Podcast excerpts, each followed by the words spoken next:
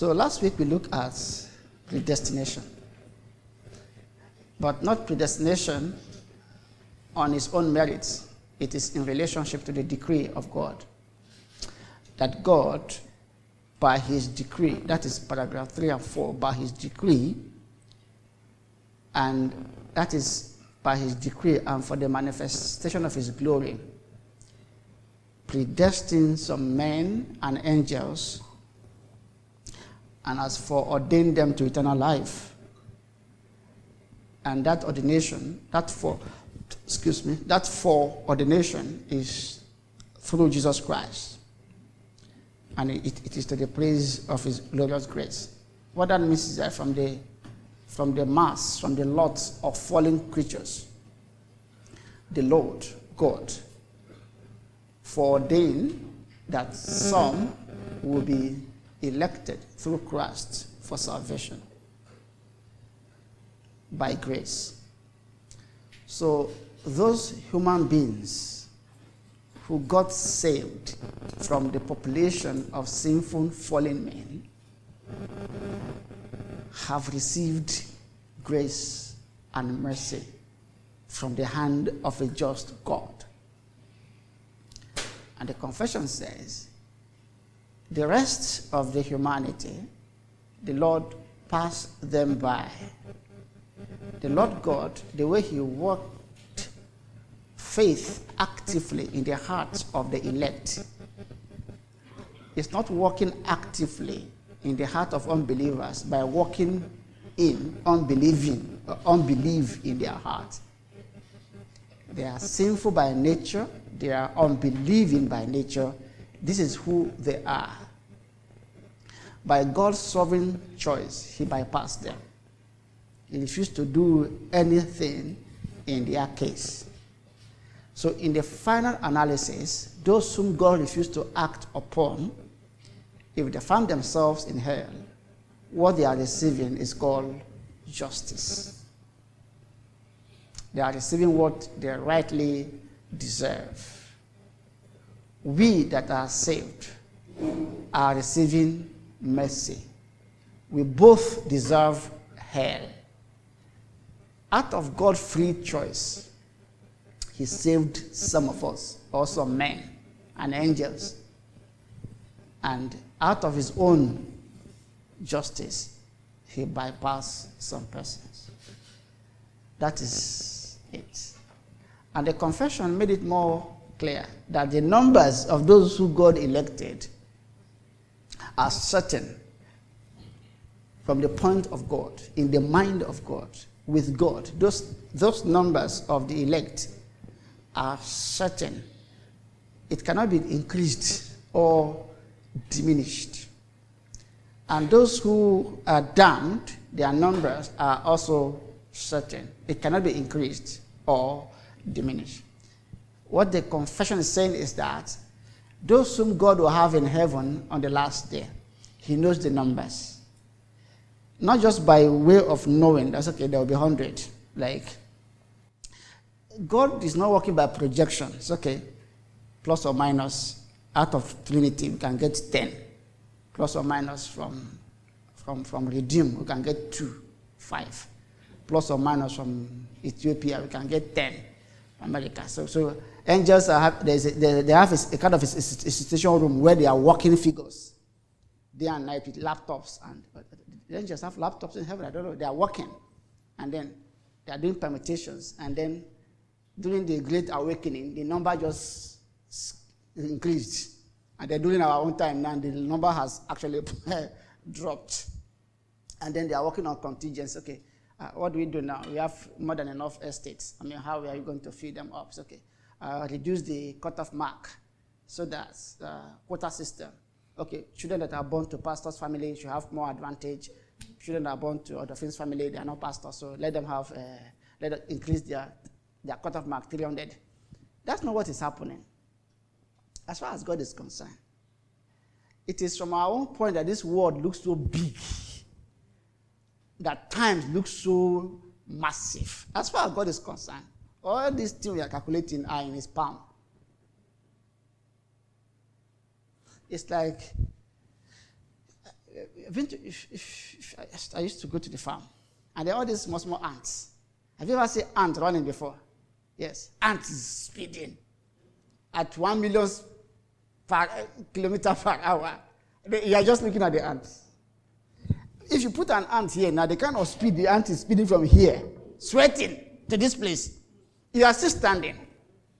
The ant is just running. And all you do is like this. That'll be it. That's how God acts. All that the ants are doing, you, you know. But for them, do you see when ants are walking? They are so busy carrying heavy, heavy load. You could see ants carrying heavy load like this, and they, are, and they think they are busy. The farmer is just looking at them. If the farmer want to use that anti-heat for something that just, just scatter everything. Even the birds that nest around our houses, see how they work hard there. They, they look so serious. Something that you can just use one of your hand, just even broom, and that will be it. That's how God. This is just a, a, a, a faulty an analogy. When we're talking about God, when we're talking about God, it's just like all these things we are just calculating. The entire Nigeria, how big, you know, the, today fuel, the, there's official fuel increase today in Nigeria.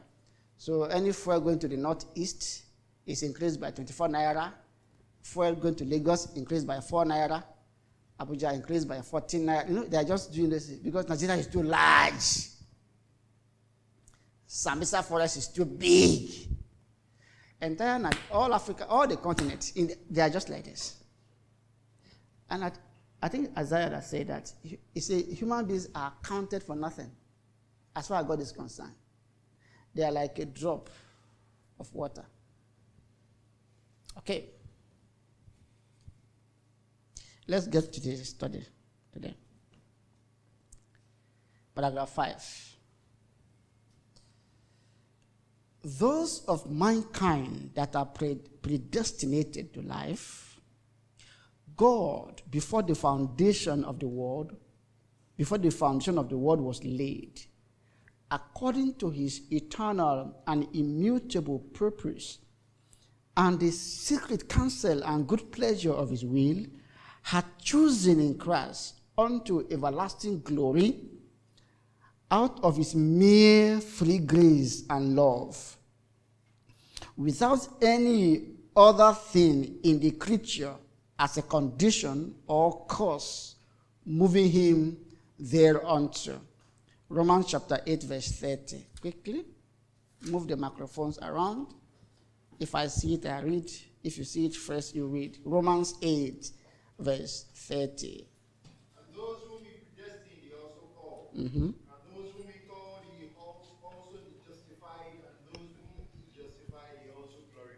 Yeah. Ephesians chapter 1, verse 4 to 5. Ephesians chapter 1, verse 4 to 6.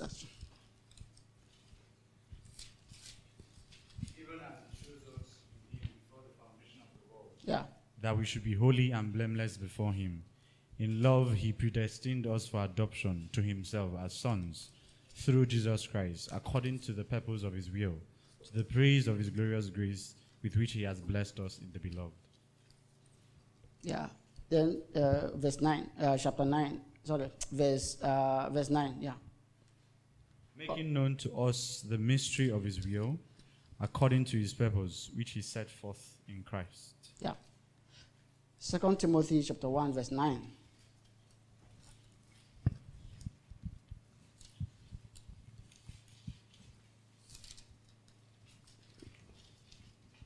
Second Timothy, who saved us? Second Timothy 1 verse 9, who saved us and called us to a holy calling, not because of our works, but because of his own purpose and grace, which he gave us in Christ Jesus before the ages began. So what paragraph 5 is saying, there are other scriptures, okay? What paragraph is saying is that when God chooses people, that, that action is not resting on conditions external to God, God is not looking at Brown and say, ah, that's a good guy there. Should have him in heaven. I mean, if given a, if, as a pastor, given there are some persons I don't want to have them in my church if they are schismatics. And there are some of- if if there's if it's within my power, I go say go to Abuja and select hundred people to pastor, and it is me selecting. You know what I will do?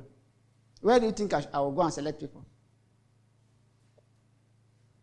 Where do you think, as a pastor, I will go to select people if God give me a hand to go and select Christians and bring them to church? I'll go to National Assemblies to start from there. I'll run around Maitama, Asokoro, all those areas, and then CBN, NNPC. Yeah, NNPC, yes. Select them. Then military guys. Because there's something I've seen in them that could be added advantage. If I, I will go to theological school and put together clever theologians who are thinking like me, who will not give me trouble. But when God made his choice, that choice flows out of what we call the secret, the secret counsel of God. And it's in that place. But the land that was secret counsel. We don't know. So you will never know why God chose you. That why belongs to God. It can never be on the basis of what you have done. Or there's something, there's a particular traits and character that God saw in you. That, that's okay, I will act based on that information. Are we clear up to this point? Paragraph 6 said, As God had appointed the elect unto glory, so he hath, by the eternal and most free purpose of his will, foreordain all the means thereunto. Wherefore, they who are elected, being fallen in Adam, are redeemed by Christ, are effectually called unto faith in Christ, by his Spirit working in due season, are justified, adopted, sanctified, and kept by his power through faith unto salvation. And he said, Neither are any other redeemed by Christ or effectually called, justified, adopted, sanctified, and saved, but the elect only. Ephesians chapter 1, verse 4. Even as he chose us in him before the foundation of the world, that we should be holy and blameless before him in love. Ephesians chapter 2, verse 10.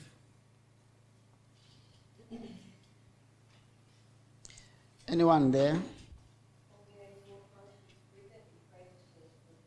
Yeah. Okay. Uh, Second Thessalonians chapter 2, verse 13.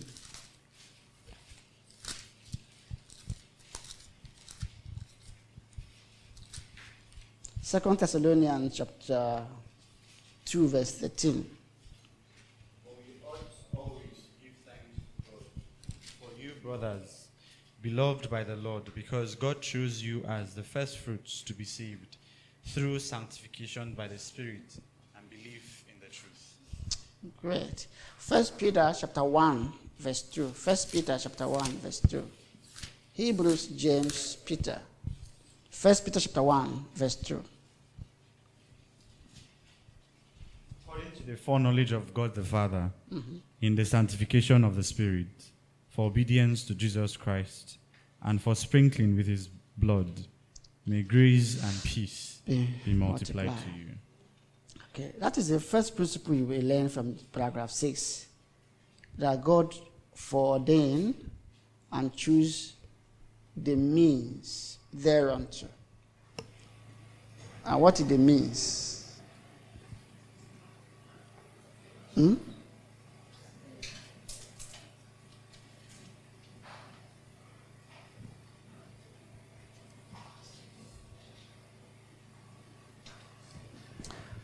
What is the means?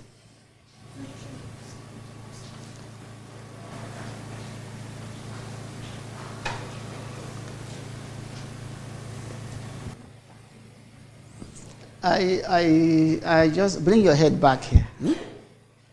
I mean, I'm, I'm so calmed. Am I speaking beyond your, your head? So your silence means either you are confused or.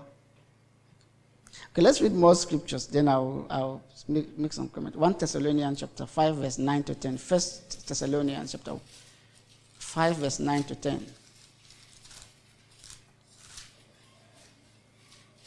5, verse 9 to 10, Thessalonians. For God has not destined us for wrath, but to obtain salvation through our Lord Jesus Christ. Who died for us so that whether we are weak or asleep, we might live with him. Yeah. Titus chapter 2, verse 14.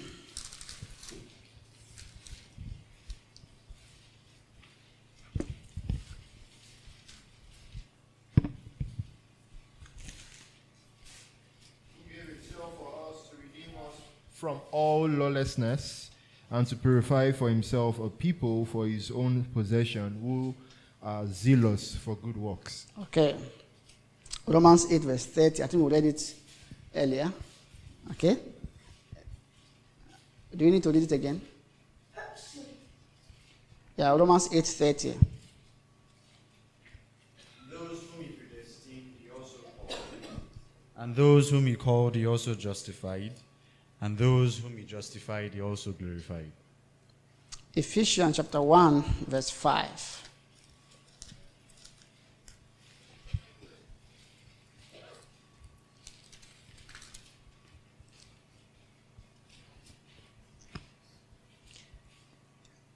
He predestined us for adoption as sons through Jesus Christ according to the purpose of his will. And finally, 2 Thessalonians chapter 2, verse 13.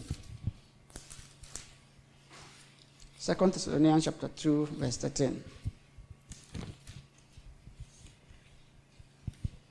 But we ought always to give thanks to God for you, brothers beloved by the Lord, because God chose you Yeah. as the first fruits to be saved through sanctification by the Spirit and belief in the truth.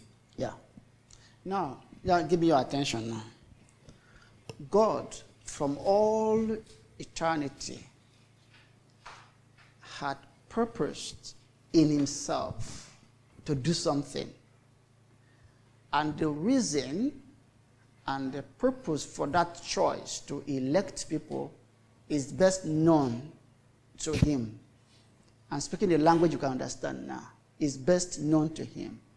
And because he is God, he has that prerogative to have that latitude of action. That is cast in iron. You can't change that. And in his mind, he is redeeming people from all walks of life to salvation. The second point that the confession wants us to learn this night is that as God has appointed the elect to glory, he has, by his own free purpose of his will, foreordained all the means thereunto. So the first principle is that the elect, the means by which God will bring them to glory, is that they must be redeemed in who? In Christ. All the elect, from Adam to the last human being on earth, are redeemed by Christ.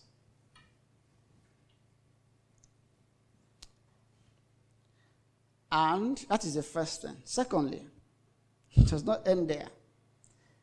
They are redeemed by Christ. So, what that means is that when Christ was dying on the cross, believers are, uh, the elect are factored into in Him. That He, when He went on the cross, all the elect are factored in that work. When He went down to the grave, all the elect went down to the grave with Him. He, he, he carried them along spiritually as their representative. And then when he rose from the grave, we were raised together with him. So before you even understand, before you come to the knowledge of your salvation, if you are the elect, you have been redeemed already. It is on the basis of that reality that the Holy Spirit comes after you. And the first thing that happens when the Holy Spirit begins to work in your heart is that you are effectually called. And that happens by preaching primarily, normatively. So, effectual calling is that you hear God speaking by preaching or by preaching either from the pulpit or read tracts, and then there's an instigation, there's a quickening in your heart.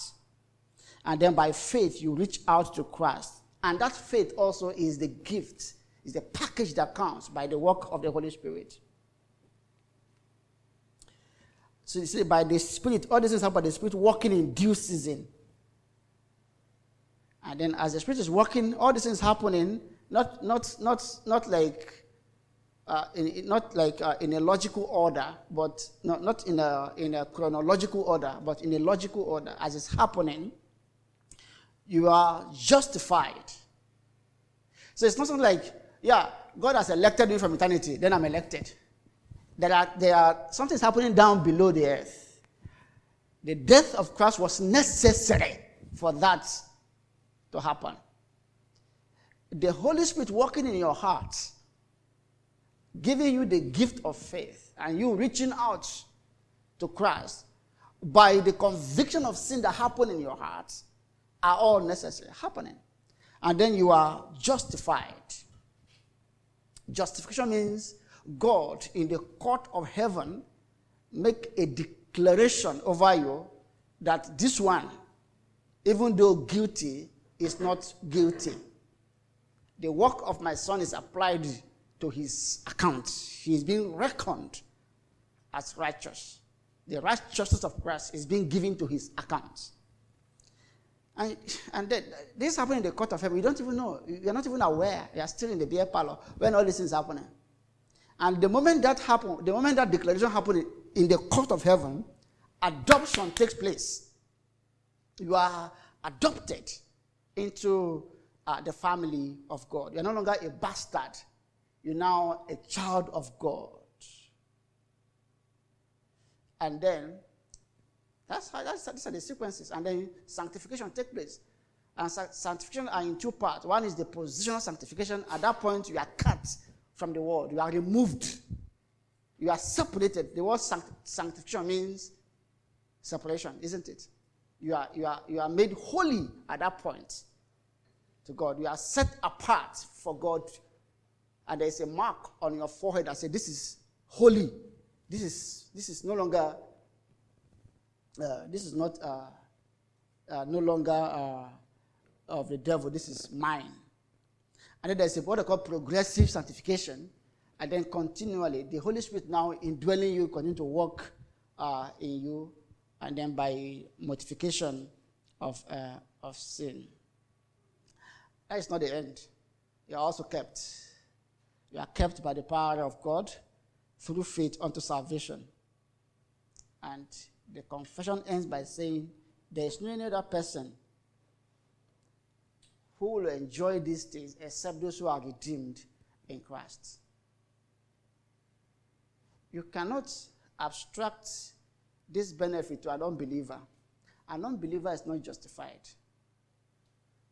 You cannot be justified, then you are not adopted. You know, when you are part of, over the years, the Christian church has become so confused that make it look like Christ died for me, he has redeemed me.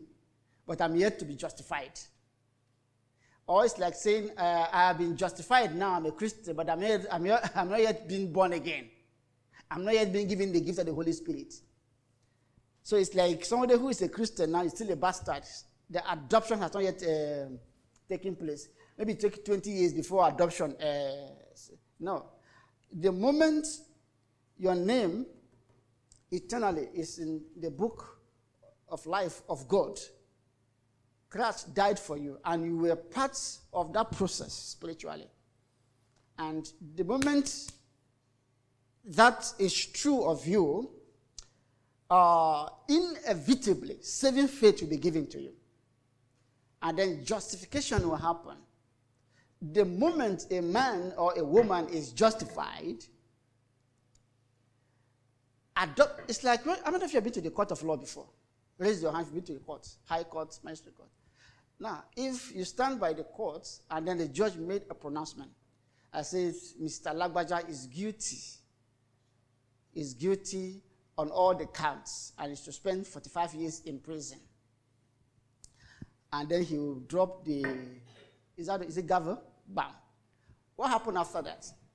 Would the judge now ask the, the warder to take him away? Would the judge ask the, law, the warders, the, the prison people to take him away? What happened? Immediately. Immediately.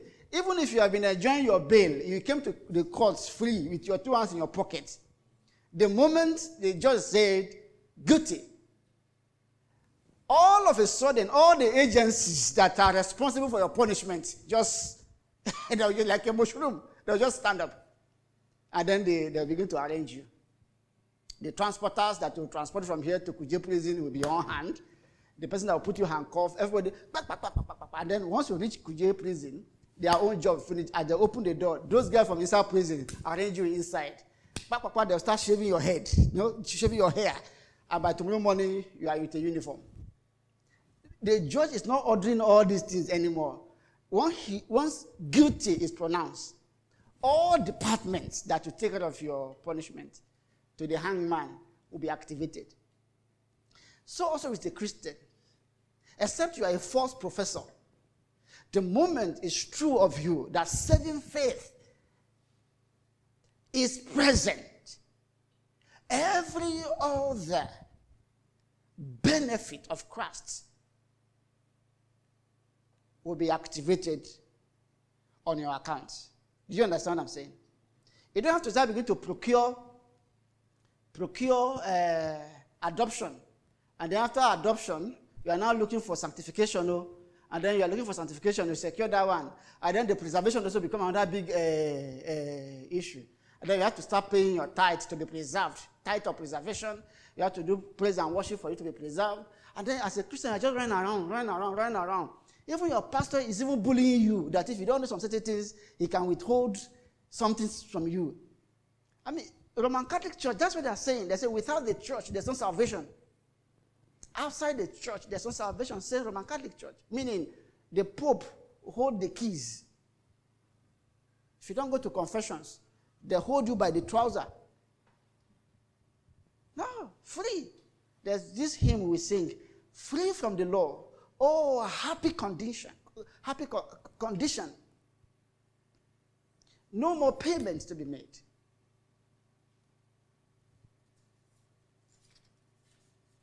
And paragraph 7 is more of like an application. So any question to this point before I read paragraph 7?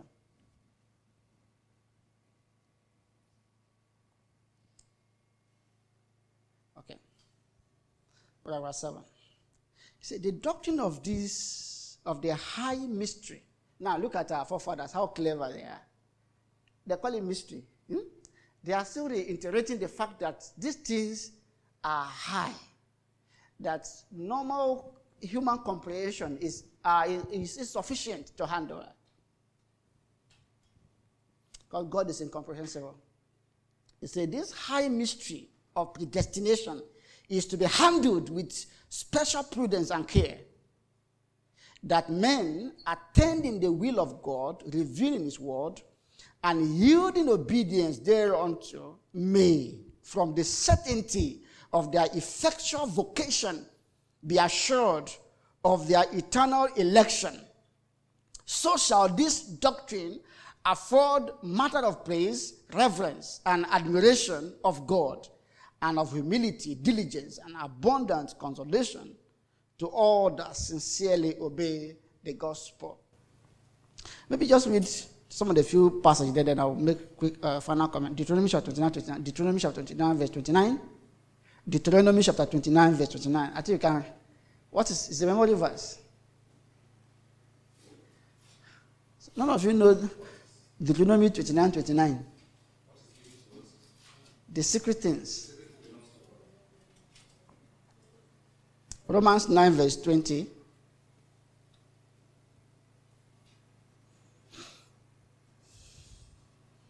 Romans 9, verse 20. But who are you, O man, to answer back to God? Will th- What is molded say to its molder, Why have you made me like this? Romans 11, verse 33. Oh, the depth of the riches and wisdom Oh, the, yeah. hmm, and knowledge of God. How unsearchable are his judgments, Yeah. and how inscrutable his ways. I swear. Amen. No. This doctrine of predestination. If you go to my library, you see, you see books and books upon books. It's that this is a playground for heretics. The doctrine of predestination and election is a playground for unserious people.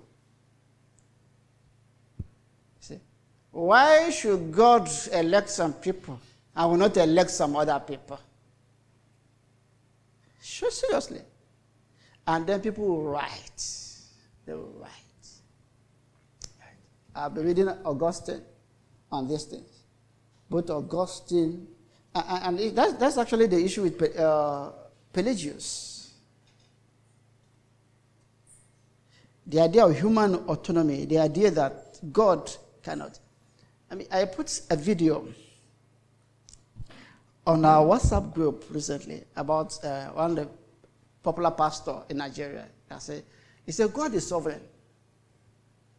He said, but God is not in control of the earth. That God has ceded his sovereignty to men. And some persons I say, oh, what a depth, what a mystery. So God cedes sovereignty. The first thing that that pastor lacked was that he he doesn't even know the, the working definition of sovereignty.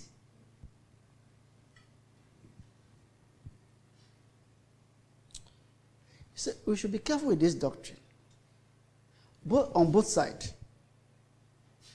If you don't understand, keep quiet. If you understand, be careful, so that predestination and election should not be something you just. I'm elect. You know, we that are elected. You know, we that are the elect. In fact, there are some churches or some Christian groupings that call themselves the elect. They'll call themselves the elect. There's another church that I knew around here that called themselves the remnants. So you, you careful. Because this idea of elect, eh, there's, there's no tattoo here that shows, okay, these are the elect. Their ears are always long. Oh, elect are always fair. They have pointed nose. No. We don't know. We don't know. But the reason why we are preaching and teaching this doctrine and why it is necessary to the life of the church and f- to you, the confession is giving it now. It said, you need assurance. Following God is not a 50 50 thing. You are following God. God has saved you. All the investment of your redemption that I've mentioned before cannot be true of you and you will not know. You cannot be saved and not knowing. And if you know that you have been saved, one irreducible minimum is that you will know that your salvation is not by your power. If you think that it is God cooperating with you that God saw some qualities in you and God did some 70% and you did supply the 30%, you are likely not to be saved. So if you have been saved, you should know. And the Word of God and the confession want you to have assurance so that you will not be tossed to and fro by the wind of every doctrine. That's the first principle. If people say, ah, this issue of predestination election, now they put food on my uh, table, how does that save me? Is that the gospel? Yeah, of course. Augustine believed that predestination, even Calvin, that election and predestination is at the heart of the gospel. You can't preach the gospel without these as components. If everything revolves around this, if God had not elected anyone before the foundation of the world, before the fall, no one would be saved. Christ would have come. The basis for the appearance of Messiah is that there are some men and women that God had given to him before the foundation of the world, called the elect. And for their sake, he laid down his life. He called them my sheep. So redemption, atoning work on the cross, rests on the possibility or the reality of election. And the, the Bible wants to be assured I am in Christ. Secondly, this assurance should not make you like a proud person. Look at what said, Oh, I'm assured, I have assurance. I'm elected. No. He said he should afford the matter of praise. That as a believer, you should be filled with praise. Having learned of all of these things, that God had you even before this world was formed. And for your sake, he sent his son to die. Should cause for praise and not pride. Number two, it should cause for reverence. What that means is that reverence means you are you, you, you there is this fearful awe that must accord your life now as a Christian, meaning that in this life, in this your life, God is the one holding the yam and the knife. So it's not that you, it's not 50-50. You can't you, you can't make any you don't have any contribution here. Salvation is of the Lord from the beginning to the end. You must fear God because God have the prerogative to do whatever he will do with you. You should revere him. Who does all these things? Who could save a non-entity like you and then look, look at one honorable and bypass him and withhold from him saving faith and restraint, reverence. Number four, the issue of admiration of God. A believer should wake up every day and say, What a, what a God thou art. It causes you to admire God, all his work. Number five, it calls for humility. And Paul was quite clear about boasting. If salvation is by grace, where is the boasting? It's not by works. You cannot. Sometimes people will tell us that they are super Christians. And the reason why they are super Christians is that for the past 20 years, they have not done anything. And that's what I'm talking about. They have not done anything. They have not, they have not done anything. If there's any one of you here that have lived your Christian life very consistently over the years, who, who, who owns the credit? God.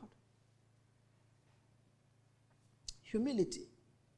And then he also called for diligence. Because all the scripture we've read tells us that we have been called to work, to good works. To good work. Philippians said, Work out your salvation with fear and trembling, for it is God that works in you. We have been saved, Ephesians, we have been saved unto good works. And there's diligence. That's, they, said, to whom much is given, much is required. God, the entire heaven eyes are on you. Your neighbor that's not a Christian has been bypassed. Let me give you a, a normal example. If you, when you were in secondary school, some of us were functional in the FCS. Look at what other boys are doing and nobody talk. If we do small, what would they say? They say, ah, you when the pastor picking, you when they go FCS, when they allow us rest for night. Now you. The reason is that both Satan and the entire angel of God and God Himself have, are their eyes are on you. You are God's investment. You are like an NNPC. Everything in this country, NNPC is a golden egg.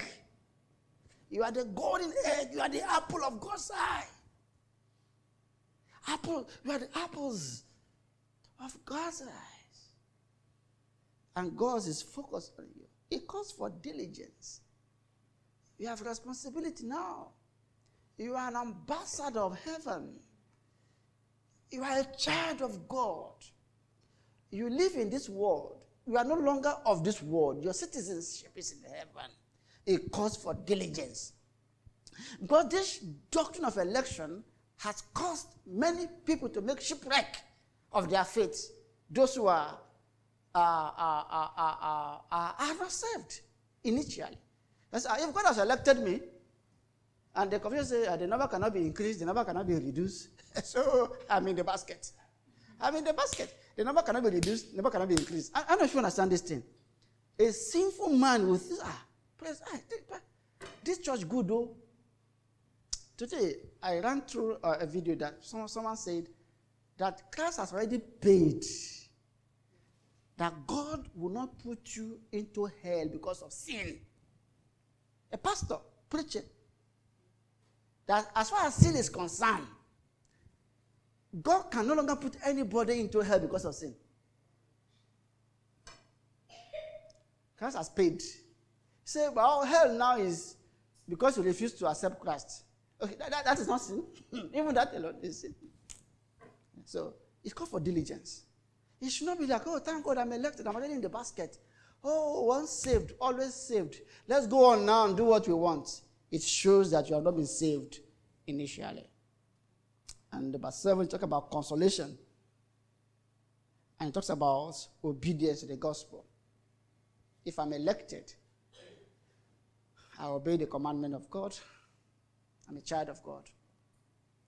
Joy, assurance. Anytime we lack assurance, it could be that we are sinning against God or we, are not, we have not been saved. Have assurance, joy, praise, reverence, admiration of God, humility, diligence, abundant consolation. That even things are not working for me on earth, I have a home in heaven. If my body is wasting away, I have a tabernacle with God that's not made with hands. I have eternal assurance. I have consolation. I am not a loser. Or the, or I'm not a loser. I'm not a loser. Whether I'm educated or I'm not educated, I'm not a loser. I have Christ in me. Christ is me is the hope of glory. If God had predestined me, He called me, He justified me, He will glorify me. And Romans say, What shall we say to these things? If God be for us, who can be against us? Saved in the hand of God, secured in the hand of God. He will not let go. All that my Father had given me are in my hand.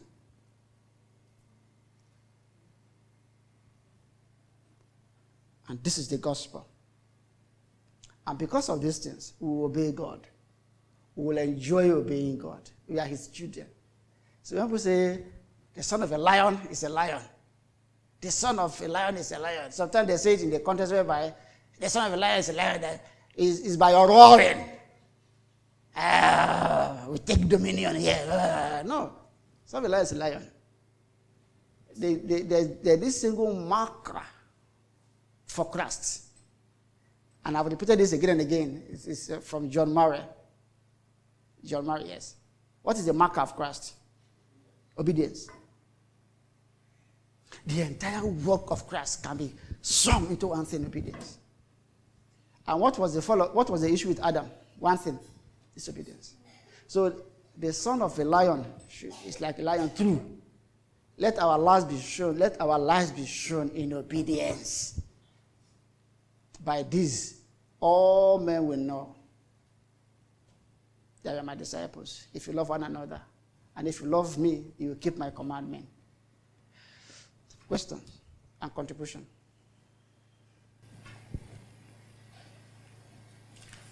Now, beautifully, uh, they, we are still going to look at uh, is, is there, we have, they are on their own merit. We've mentioned this election, predestination in the context of God's decree. Okay. As a subject on its own, we are still going there. Election, predestination, adoption, sanctification, what they all are. We are going to look at them in the confessions in the, as we go in, the, in coming weeks. But we have mentioned predestination and election in light of God's decree. Any quarrel, any fights, any question, any both online and offline.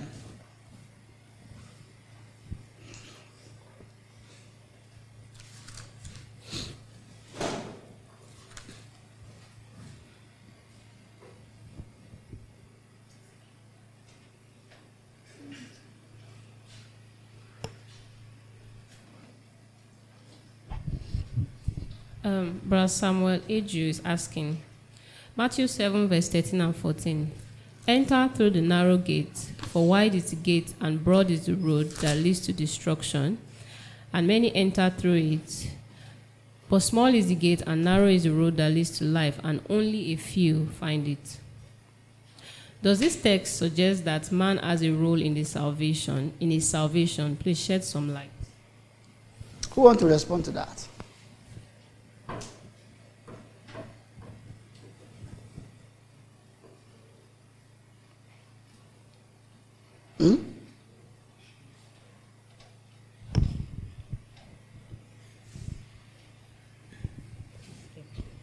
I will to respond because if you don't respond to this question, it means you've not been, you don't, you don't, you've not understood everything you've been saying. Matthew 7 was eh, 13 years. For some of you that want to look at it again before you answer.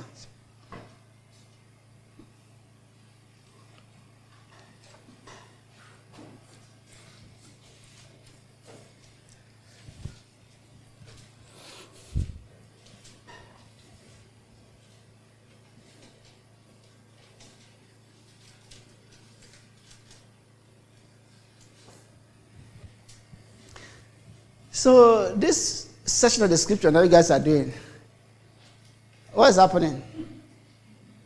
This particular passage now doesn't mean that man have a role in his salvation.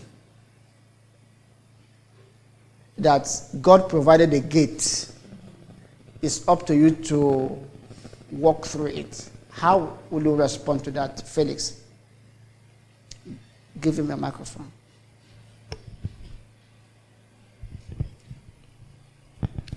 I, I, th- I, I see it as the same way um, fallen man, man is um, commanded to obey the law. Yeah. Just so it is, it's actually pointing to the fact that no man can actually do that, and that even that road, when it is being told, it's it's just describing the life of those who eventually do that, but it's not suggesting or giving any um, specific um, idea about the fact that it is man who finally or eventually by himself Yeah. walks through the narrow gate. Yeah. So, I mean, we'll go through out scripture. There's always the command of do this, obey this, do Yeah. this, obey this.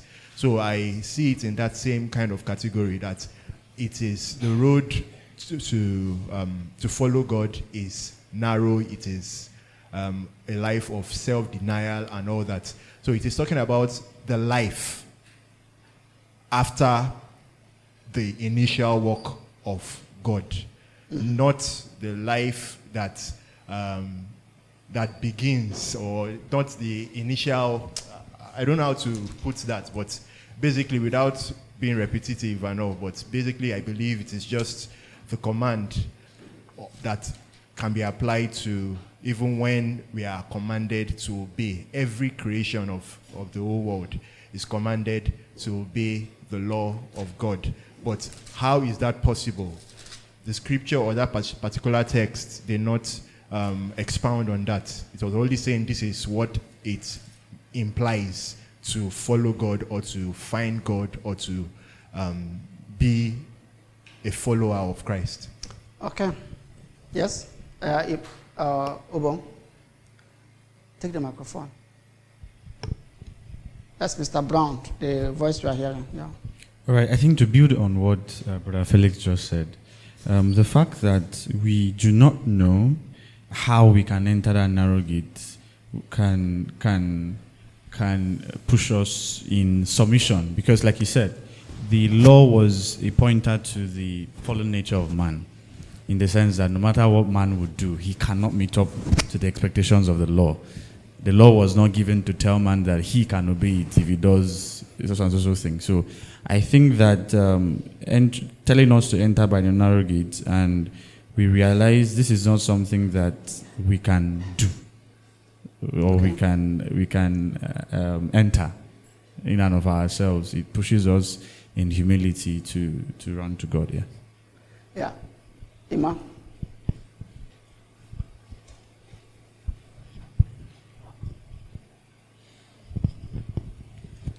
Yeah, so verse 13 says, Enter by the narrow gate, for the gate is wide and the way is easy. Use the mic well so that they can hear you from. This leads to destruction, and those who entered are many. For the gate is narrow and the way is hard and leads to life, and those who find it are few. So there is, in the context of the passage, there are two things there's finding and then there's entering.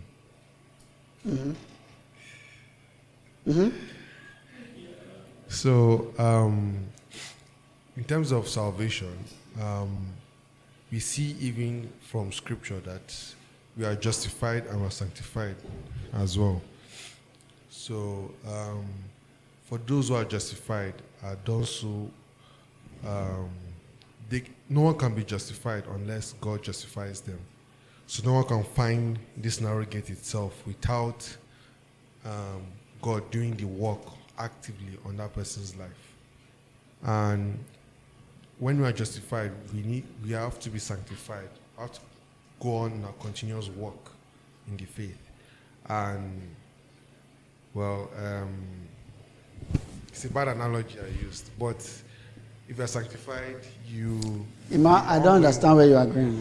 I'm still struggling. Say there's a, there's a finding and there's an entering. That's what I've heard. Yes, uh, Brother Eliezer.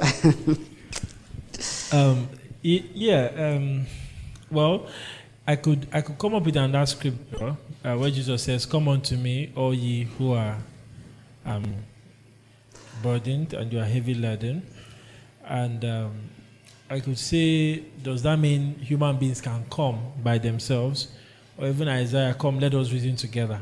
So there are a lot of passages of scripture that seem to point that, that is, it seems to suggest, well, if you look at it at face value, that God is saying, do what you can do. But then, I believe what we find in Matthew 7 is what we call a general gospel call.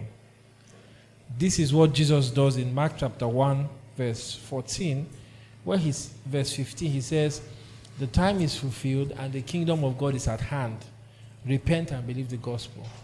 Acts chapter 2, Peter preaching on the day of Pentecost, they asked, What shall we do? And the response of Peter was not, You cannot save yourself. The, it was a general call of the gospel. And Peter said to them, Repent and be baptized, every one of you, in the name of Jesus Christ. And this is, this is the way we see preaching being done throughout the book of Acts. So Jesus is saying, Enter into the narrow gates. It's like saying, turn from your sins, turn from your evil ways, which is the command of the prophets and the way the call of the gospel usually goes forth. So it's, it's, it doesn't negate the fact that God is the one who will make man turn. Mm-hmm. But the free offer of the gospel comes with this repent and believe. That's how the gospel always comes to unbeliever. It is the Holy Spirit who now works in them to enable repentance and belief. But I don't know how we want to preach the gospel except by telling sinners to stop sinning and turn to Christ. Yeah. Come to Christ, come to the cross, fall down at the feet of Christ and ask Him to save you. Yeah. By So by you don't that, go- we're not saying they can do it. Yeah, you don't go and preach the gospel and say, Hello, people of Abuja. Jesus died for the elect. And if you are the elect in this crowd, move to this side. Non elect, there's no point. And then you now face the elect. Is that what happened in the gospel presentation? In the gospel proclamation, it is to all. And in this confession, in this uh, manual we are using, we are going to come to uh, a chapter on effectual calling. Okay? There is a distinction between the general call of the gospel and the effectual calling of the gospel. That general call to all. When I'm preaching the gospel, I don't know who are the elect. I'm going to urge them to run from the wrath of God to come. I'm going to urge them to believe. And it's all over the scripture. Believe, repent, come to Christ, come to Christ. This is the call. It goes to everybody. But it is effective and effectual only in the heart of the elect. So two persons hear this passage. One mocks and goes away. One repent and turn to Christ. The few that find that thing, that's what the, the gospel is expanding going forward. John 6 44. Jesus said, No one can come to me except unless my Father who sent me draws him. So the one that here follow the narrow gate is the Father who will eventually draws him, ultimately draws him to that uh, reality.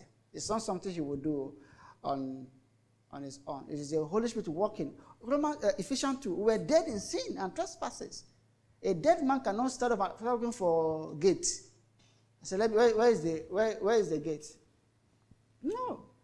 It is when you've been quickened and then you, ask, you, you, you respond to this. Uh, the second part, I think I like the way Felix trying to explain it. This, this is general call. You can also extrapolate from this passage the, the content of discipleship. Because chapter 7 is in the context of chapter 5, the sermon on the, on the mount. They talk about divorce, vows, all those things. If I don't divorce my wife, that, that doesn't mean I'll be saved. I'm not contributing to my salvation because I'm, I'm, I'm keeping to my vows and all the commandments that Christ was teaching on the mount here. It's that when after you the following Christ, it's a narrow road actually. There's there's there is there is there is uh, an urging of Christians to take to be diligent with their Christian life, just as I read in the in the confessions. That the doctrine of predestination calls for diligence. It calls for carefulness to walk on that narrow path. Because now that you have been saved, God is showing you what it takes and what, that, what, what, what, what it will require for you to be a discipleship. It's- it means we are going to forsake the world. We are going to stop loving the world. We are going to say no to yourself and to your desires and to the desires and the demands of this world. These are narrow roads. And the classical book that will help you is The Pilgrim's Progress. Okay, I recommend that either in the movie or the book any day. Yeah.